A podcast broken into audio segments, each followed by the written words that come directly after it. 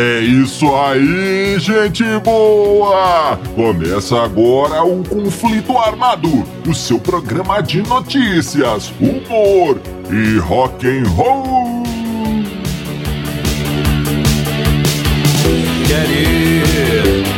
E vamos para as manchetes de hoje. Joy Tempest, Europe, a contagem final. Hotel, champanhe, lagostas e Kif Moon. Acredite, devolveram a camiseta do Cliff Burton. Tudo isso e muito mais no conflito armado que começa agora. Eu sou Bob Macieira e aqui comigo no estúdio o meu arqui rival e melhor amigo Crânio. Tudo bem, Crânio? Tudo bem, Bob? Saudações, caros ouvintes. Tamo junto no rock. Tamo junto no rock, Crânio e sem mais delongas. Vamos ao nosso primeiro assunto.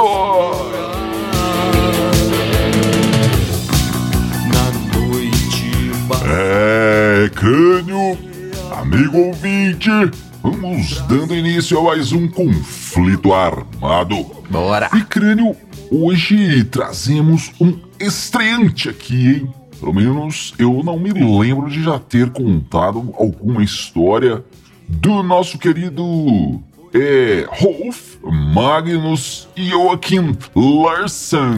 É, o famoso Joey Tempest. É, ainda não sabe quem é, amigo ouvinte, mas eu vou te explicar aqui, hein?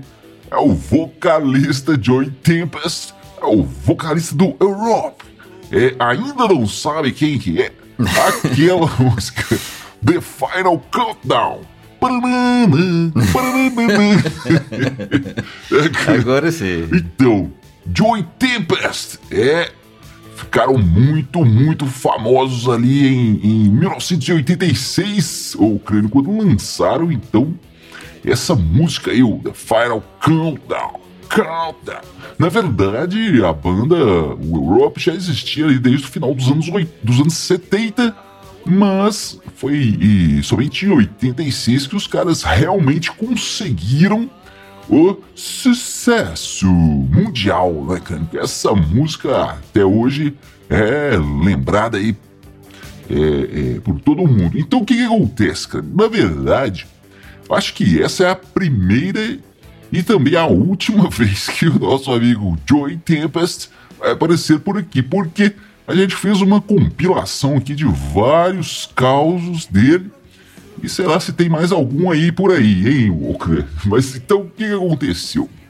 O, na verdade, é, esse, esse, esse resumo que, a gente fez foi de alguns dos encontros que ele teve durante essa época aí, principalmente da, da fase do The Final Countdown, da fase, da fase do sucesso, encontros que ele teve com outros grandes ídolos, outras estrelas do rock and roll, né?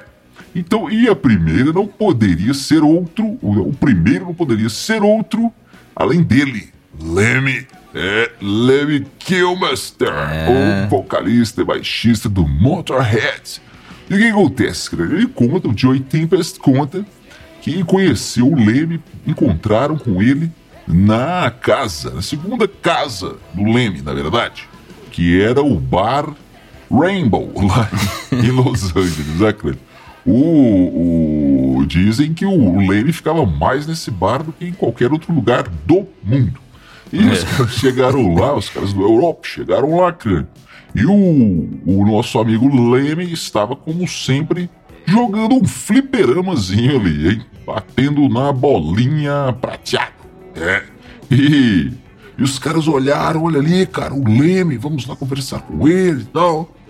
E o Leme jogando, os caras chegaram ali, oi Leme, nós somos do Europa, cara. E o Leme disse, ah, vocês, vocês são da Europa, eu também, cara. Eu sou lá da Inglaterra. não, não, Leme.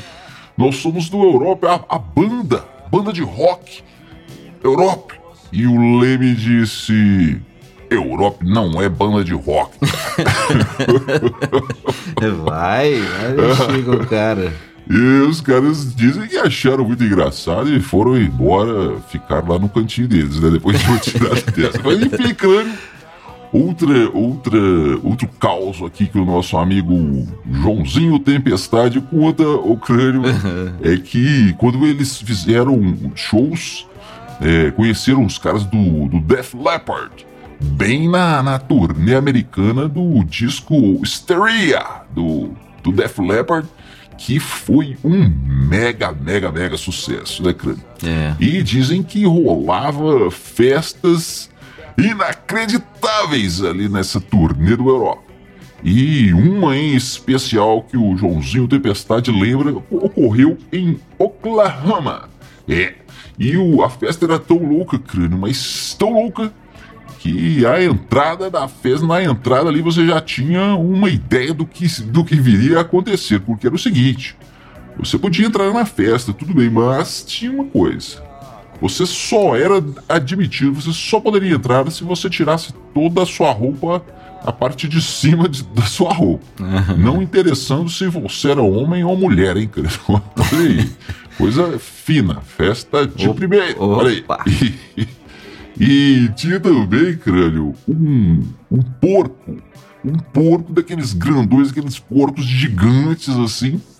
E ficava ali andando na festa junto com os convidados, tomando ali uma champanhe.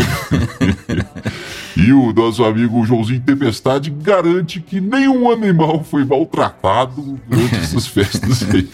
Ô, Ah, tempo bom, hein, crânio? ô, tempo bom, Bob. Eu Fico imaginando o que, que essa galera de hoje, né, dessas, dessas bandas aí, tudo regada a ovo maltine com pera, né?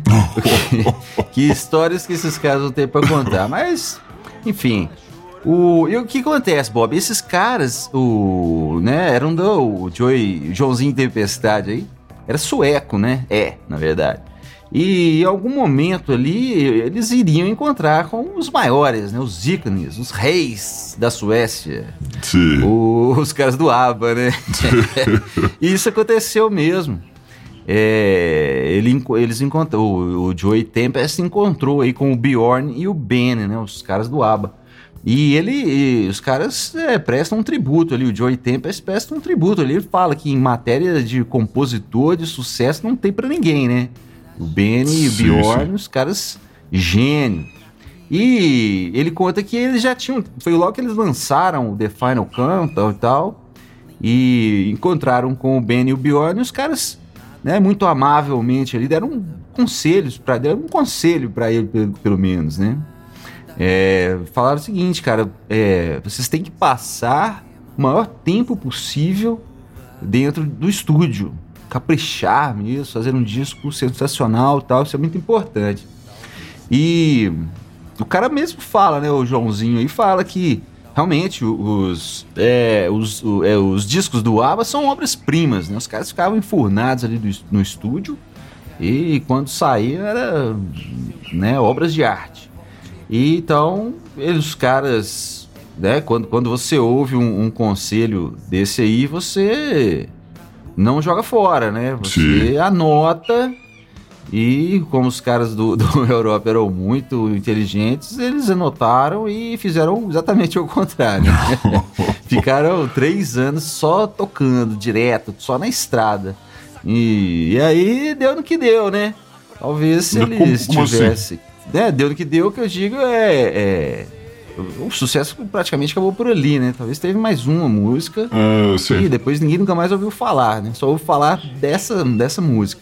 Talvez se ele tivesse escutado melhor aí os grandes mestres, os caras teriam tido outros grandes sucessos e aquela ali não teria sido a contagem final, né? Pô, só o começo, né? Quem sabe?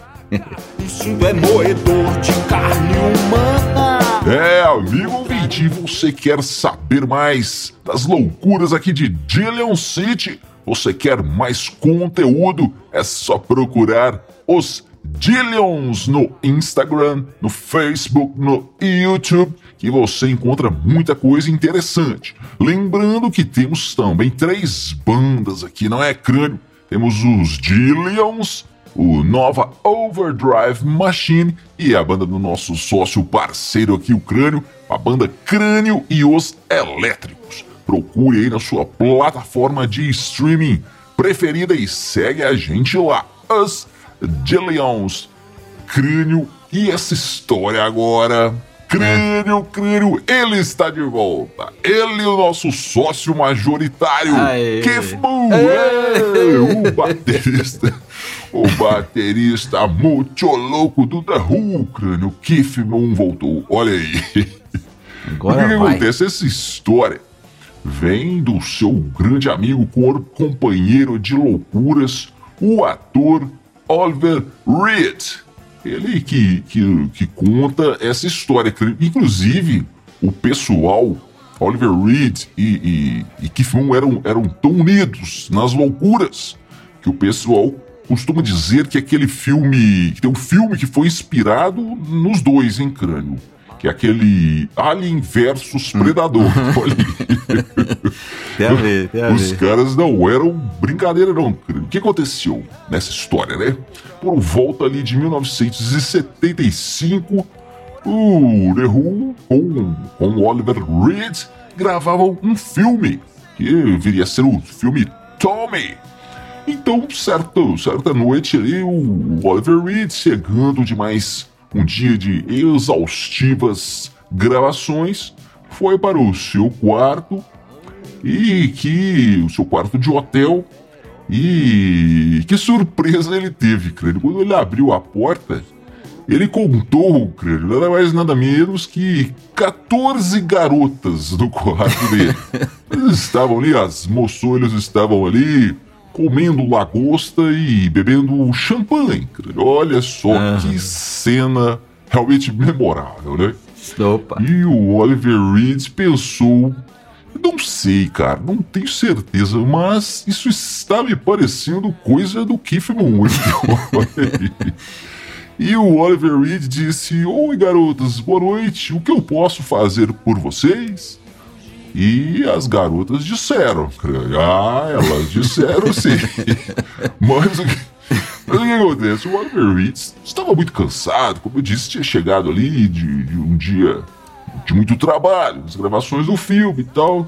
Ele disse: Ô galerinha, por favor, espere aqui um pouquinho, vou só ali conversar com o meu amigo Keith Moon e, e, e já volto, vou só ali, peraí. E o, o, o Oliver Reed foi então no quarto do Keith Moon. Quando ele abriu a porta, crânio, com o que, que o, Oliver Reed se deparou? Olha só. Keith Moon deitado no chão, peladão, com duas, com duas modelos, crânio, suecas, sentadas na cara do Keith Moon. É, filme O purinho. E o Oliver Reed disse: O Keith Moon, com licença. E o, e o Keith Moon disse: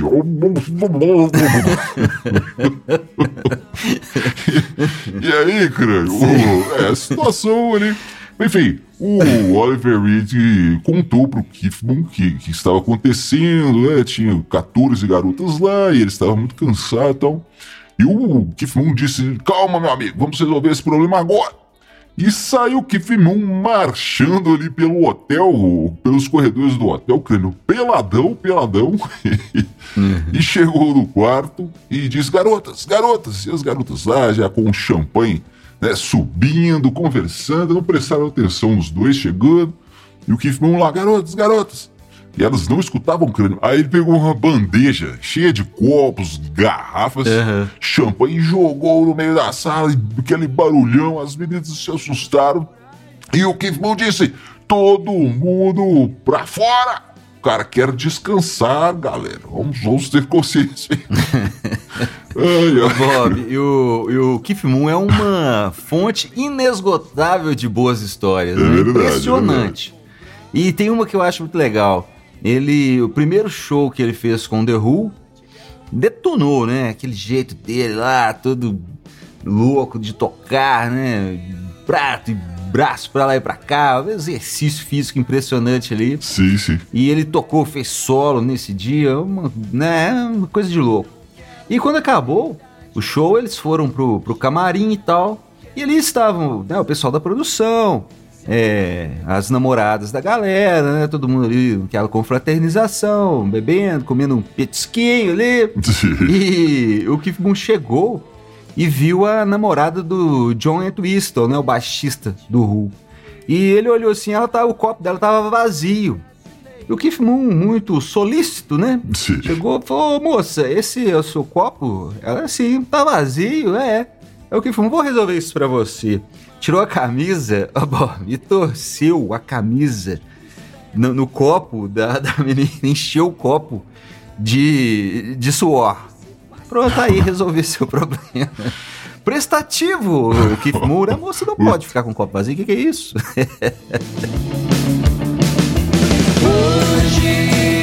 O crânio me conta uma história aqui, me conta uma coisa aqui. Ah. Quando você estava ali na sua época de adolescente, você era daqueles que tinham aquelas camisetas pretas lá de banda, de alguma coisa assim. Uhum. E a camiseta, quanto mais velha ficava, melhor era. E no Eu- final o negócio já estava quase se desintegrando, crânio. Já não tinha. Já não, já não, já não tinha mangas, já, já estava desbotada, furada, Uhum. mas mesmo assim você gostava dela, era a sua camiseta preferida, Ô, crânio. Bob, você era tive, desses? tive, sim, tive várias e várias dessas aí, cara. E teria até hoje se minha mãe não tivesse jogado fora. Acho que todos passamos por isso, hein, é verdade. Mas então o que, que acontece? Por que, que chegamos nesse assunto aqui? Recentemente, a família do Cliff Burton, o baixista, o primeiro baixista do Metallica, né? Que infelizmente faleceu aí há mais de 30 e tantos anos, né, crânio? Ele morreu em 86 num acidente com um ônibus da banda lá na Suécia. É. Então, é a família do, do Cliff, que é quem toma conta aí de uma página dedicada a ele no Instagram, veio colocar uma foto do batera é, Mike Borden, é, que já foi baterista aí do, Aham. do, do, com Ozzy, já tocou com o Ozzy, toca aí com Fate No More. Enfim, uma, uma foto dele com uma camisa icônica. Todos os fãs do Cliff Burton já viram fotos do cara com essa camisa, que era tipo essas aí, crânio. O cara não tirava pra dormir, não tirava pra tocar, não tirava nem pra tomar banho. Era a camisa preferida dele.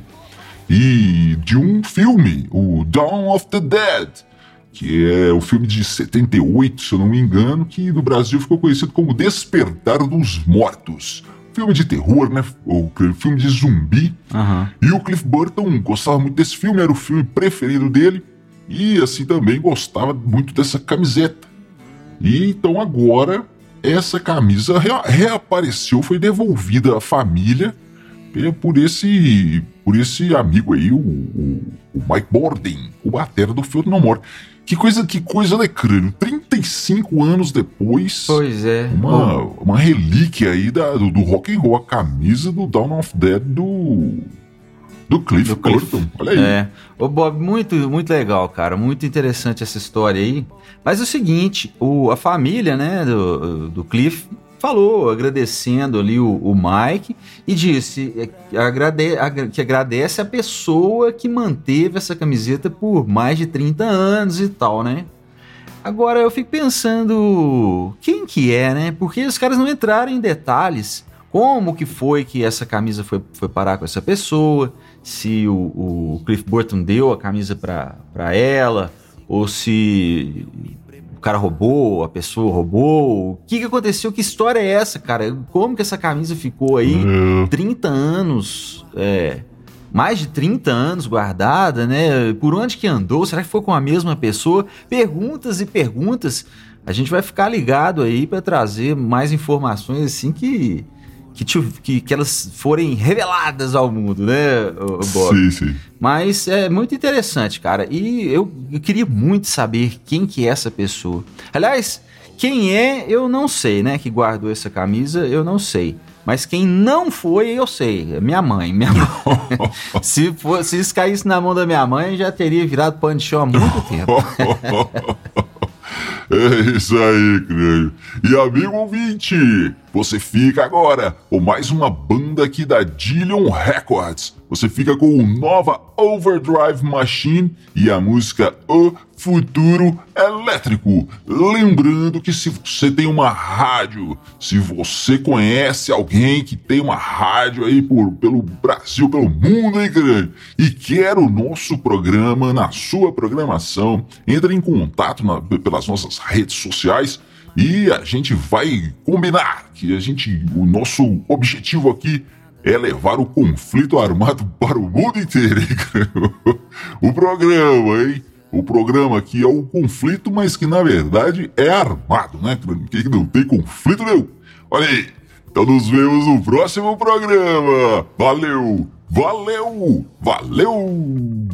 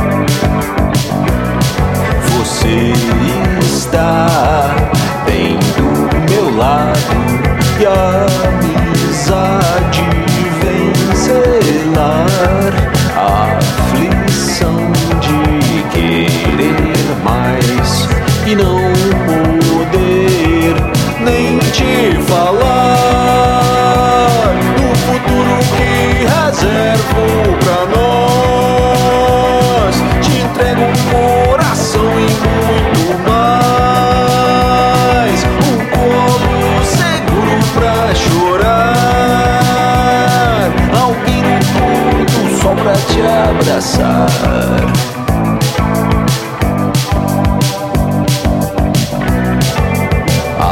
angústia era feroz e eu tentei me consumir nos prazeres da cidade,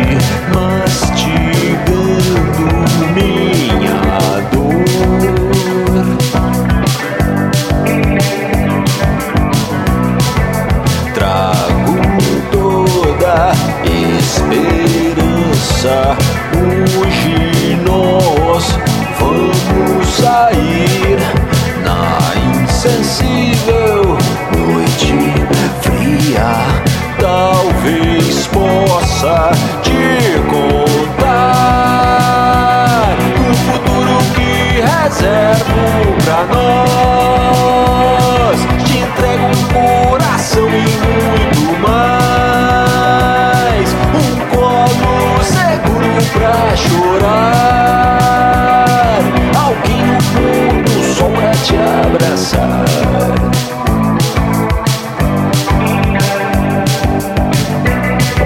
Sei que as promessas vivem na eternidade, junto da saudade que sempre vem no fim.